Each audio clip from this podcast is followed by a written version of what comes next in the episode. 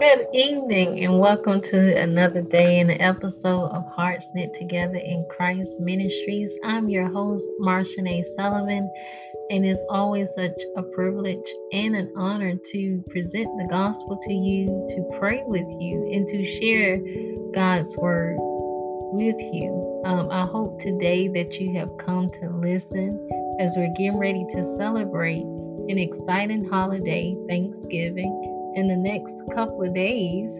So looking forward to it. But I was thinking that, you know, this is a time for for you and I to truly reflect some of the good things that the Lord has done for us. And um and some of the things that he's continued to do in our lives. And so this leads me to share with you the book of Psalms, chapter 33 we're going to go through verses 1 through 5. So if you would just turn with me and let's meditate on what this psalm psalmist is saying here. So one of the things that I thought was interesting in this particular verse is that the psalmist starts off in Psalm 33 by just making a simple statement. And what he says here, he says, sing joyfully. You know, he says, Sing joyfully to the Lord. So it points out who we are singing to. Now, oftentimes you probably go to church and you you see the same people maybe singing joyfully, while others sometimes they never open up their mouth to sing, and others just kind of look weird. but you know it's okay because nobody knows the heart but God, and they may be singing, you know, from within their mental state, but just not expressing it. But here, the psalmist didn't say that. What he said to sing, re- to sing requires an action. To sing requires us to use some kind of verbal expression here. So the psalmist is saying when we sing, we ought to be singing joyfully to the Lord. You righteous, the righteous people of God should be singing to the Lord, the one who created them, the one who's made them to sing. God is giving us lips to praise Him. And if we can talk, there should not be a reason why we're not singing to the Lord of Lords and the Kings of Kings. For it, it is pleasing to the Lord, whether you know it or not, when we sing joyfully to Him. It's like, I believe, it's like uh, a sweet aroma that goes up into the nostrils of God. He can smell it, He can sense it.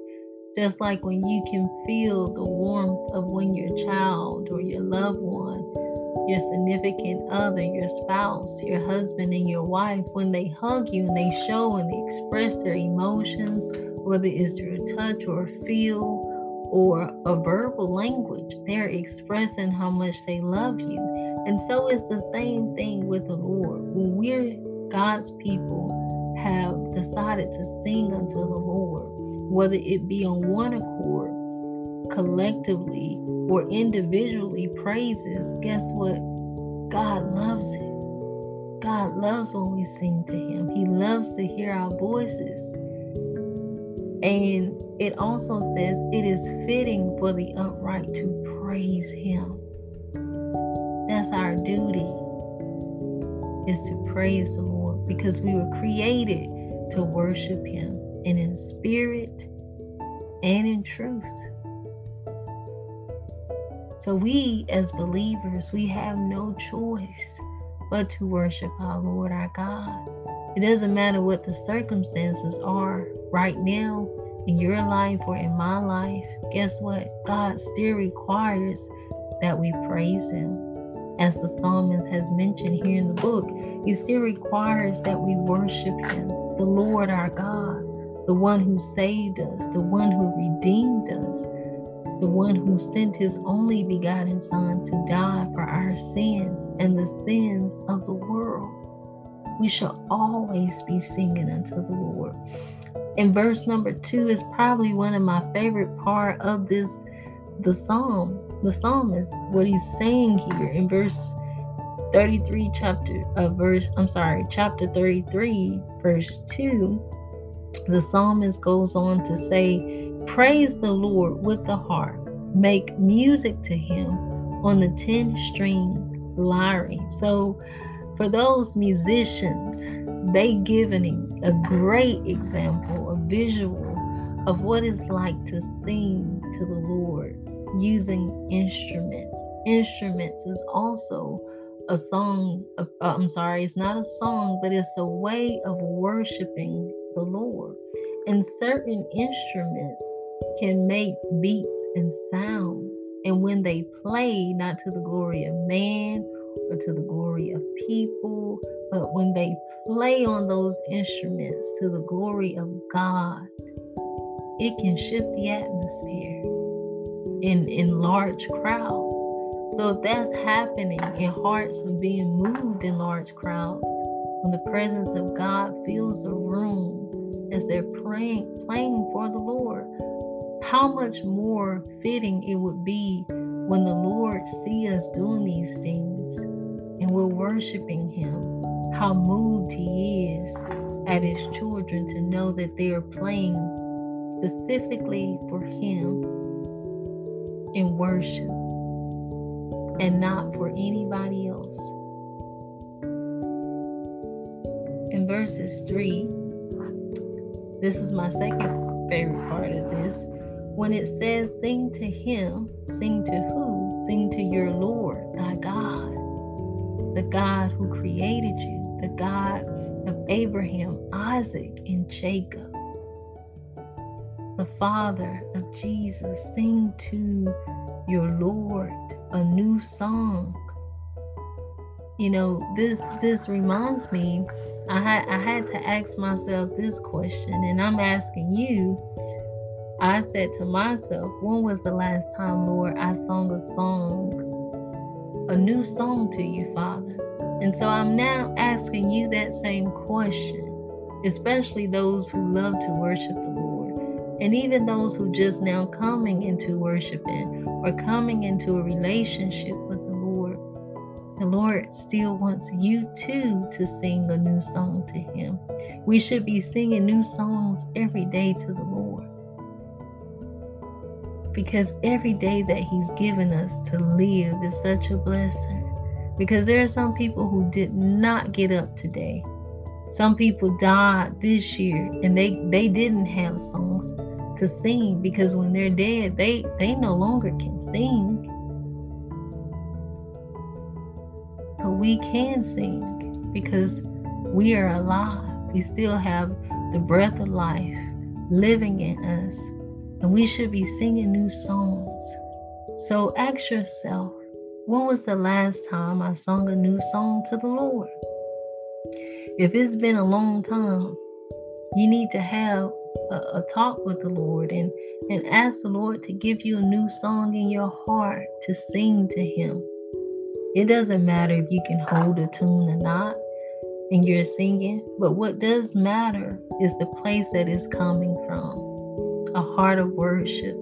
And that's the place that we all need to get back to in the Lord is a, a pure heart of worshiping the Lord and and giving him the the greatest praise that his name is due not taking his praises or singing for somebody else but we should be singing as if the lord was standing right there before us watching us observing us caring after us protecting us so it matters to the lord when we're singing so after we sing a new song, the psalmist says here in verse 3 that we should play skillfully. And in the last part, I think my pastor would probably love this one. It says, and shout for joy. Now, in the world, you know, when a song come on, people really do start to sing, they start to dance, they really get excited and they really get happy.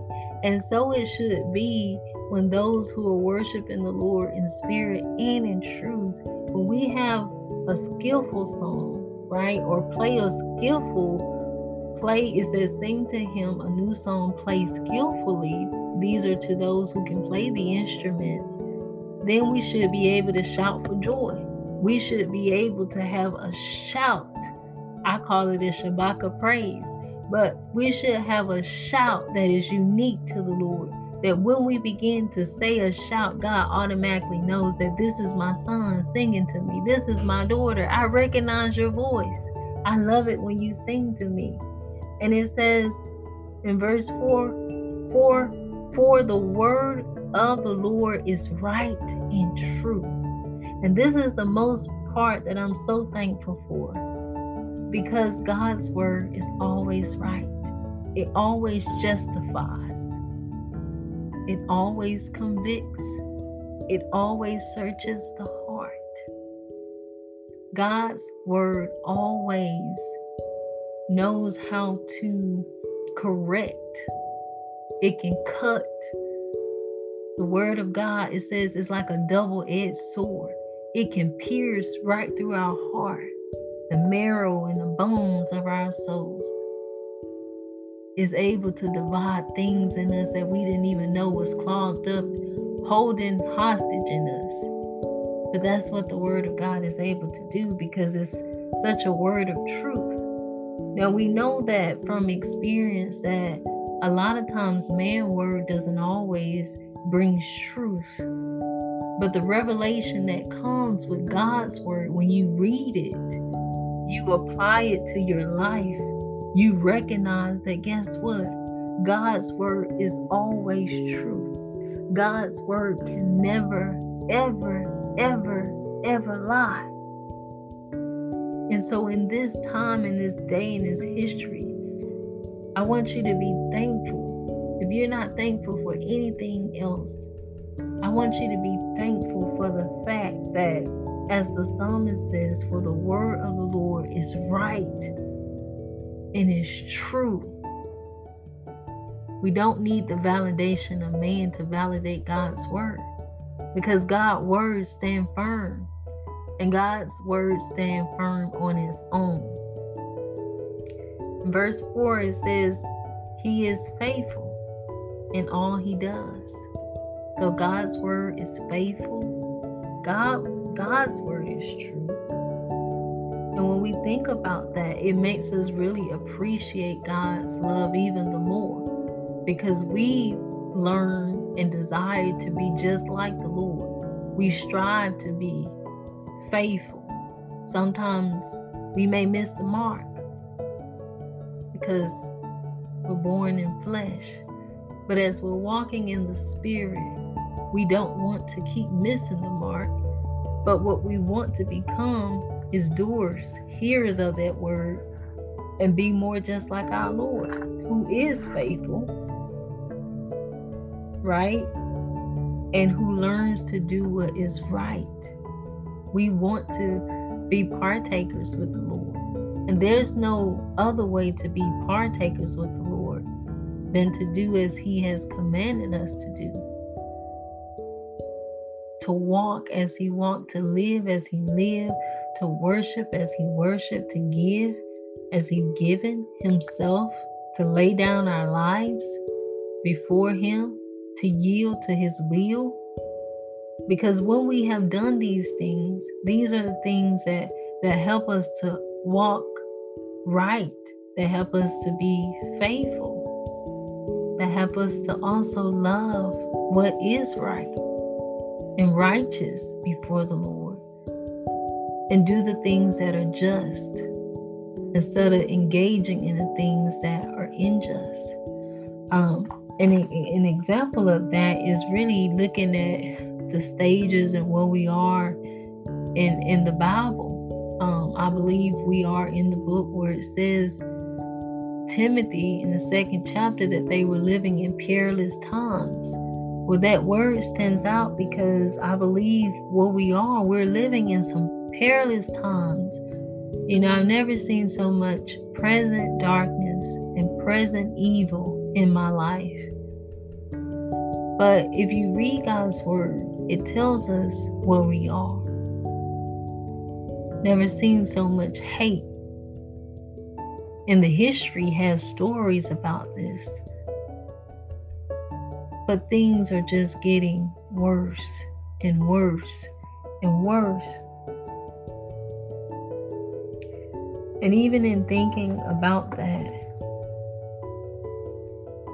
all of the things, the unjust things that are happening, that's not enough to keep us alive. If we're looking at those things, it's enough to get us distracted, to get us angry, to get angry, to get us bitter. But when we look to God, we, we're realizing that even in the midst of this hateful world, that God is still faithful, that God is still true. And that all of these things he said was going to happen anyway. But it's important that when we're worshiping God, that our hearts are centered on Him and not the problems, not the past, not what's going on around us, not the temptations, but on the one who has the power to shift anything in our lives at any given season. And last but not least, as we think about Psalms 33, verse 5, I want you to think about this. It says that the Lord loves righteousness and justice. Now, it did not say that the Lord hates righteousness and justice, but it says that the Lord loves righteousness and justice because these things are a part of God's character and who He is. Now, we're also living in a time, as the world has been for years, out of order, corrupt. And we see so much of injustice and unrighteousness going, going on. These things are plaguing the land, plaguing the nation, plaguing the country. It's like a gross darkness, a disease, a wildfire spreading. But even as it spread, guess who's watching? The Lord. He's keeping a, a watch record, He's keeping a time record, He's tracking. Because just like my grandmother used to say, it's not going to be that long before Jesus comes. But the question is, as we're worshiping and praising Him, will you be ready for the return of Christ? If He come like a thief in the night? World is spinning out of control. But guess who holds the world in their hands? Our Lord, our Savior, and our soon and coming King. And with that being said, as the Lord loves righteous and justice, I want you to keep this in mind that the earth is full of his unfailing love. So, to those who've been uh, keeping the scoreboard with all of the injustice, with all of the hate crimes, and all of the things that has happened in our government, in our leadership, in our nation, in our country, in our churches, in our schools, guess what? The Lord knows. But even when God knows all of these things, guess what? I want you to think about this as the word says that the earth, not man, not the government, not the leaders, not those who do evil and shed innocent blood, okay? Just like those who shed innocent blood. In the case of Ahmaud, but God says that the earth even in the presence of all of these things, that the earth is still full of his unfailing love. Now, that's almost hard to fathom. That in the presence of evil and darkness, that their God's love is still plaguing the earth. But it's only present to those who are willing to receive this unfailing love. So I want you to think about that deeply as you're celebrating Thanksgiving and you're you're being reminded what you have to be thankful for. You can be thankful that you have a mouth to praise the Lord, that you are alive, that you're in good health because some people are not in good health. Some people had died. Some people was murdered. Some people were beaten. They can't even praise the Lord because they're dead. We have the breath of life. If you're alive and you're living and you're well, you got good health, that's enough to be thankful for. And uh, let's just close out. Father God, we thank you so much that we can open our mouths and sing to you. Not just sing anyway, but we thank you that just as the psalmist mentioned, Lord, we can sing joyfully to you, God, with songs of praises flowing from our spirits. And God, we can praise you, God. We don't have to be forced. We can worship you at any time of the day, any moment, any hour, God. We thank you. We thank you, Father, for the new songs that you shall give us to sing. They may come new to us in the morning, in the night, in the afternoon, however you give them to us, Lord. We want to sing these new songs to you. And God, we want to make music, God, for you to listen to, so that you will be pleased with our worship, God, and that our worship will be able to grab your attention, Lord. Lord, we thank you so much, God, for your word. We thank you, God, that everything about you is right and is truth, and you're overflowing with love. And last but not least, God, God, we know that you love righteousness, as the scripture tells us, and, and justice. Because of that, Lord, I want to take this time to lift up the Ahmaud family, his trial, his family, his loved ones, the earth, God, those that are out there protesting and marching for justice. Father, my prayer tonight is that your word will prevail and your justice will prevail in this case, God. I pray, God, that you will show the system and the people who think that they have the right to take lives in innocent blood, God, that you will show these people, God, that you are righteous. And I pray, God, that whatever you want them to get, that you will allow them to have and show them your word, your justice, and your truth in this case and those that are representing this case, I pray that no partiality will be shown, God, but nothing but your love and your justice to prevail, just as your word declares. And God, I pray, God, that you will show them what you hate, just as your word declares. That you hate the hands of those who shed innocent blood. We know that America is a land that sheds innocent blood and is always is always has been a land to shed blood, a polluted land, a divided land, a segregated land, a toxic land, God, a sinful, wasteful land. But Lord, I pray for you to have your way with America, with the corrupt leaders, with the corrupt politicians, with the teachers, with the judges. God, that you would just awaken America, that you would shake up America, Father God, and allow them to know, God, that this is your throne, that this is your country, and that your people matter to you. May you prevail. In Jesus' name, I pray. Amen.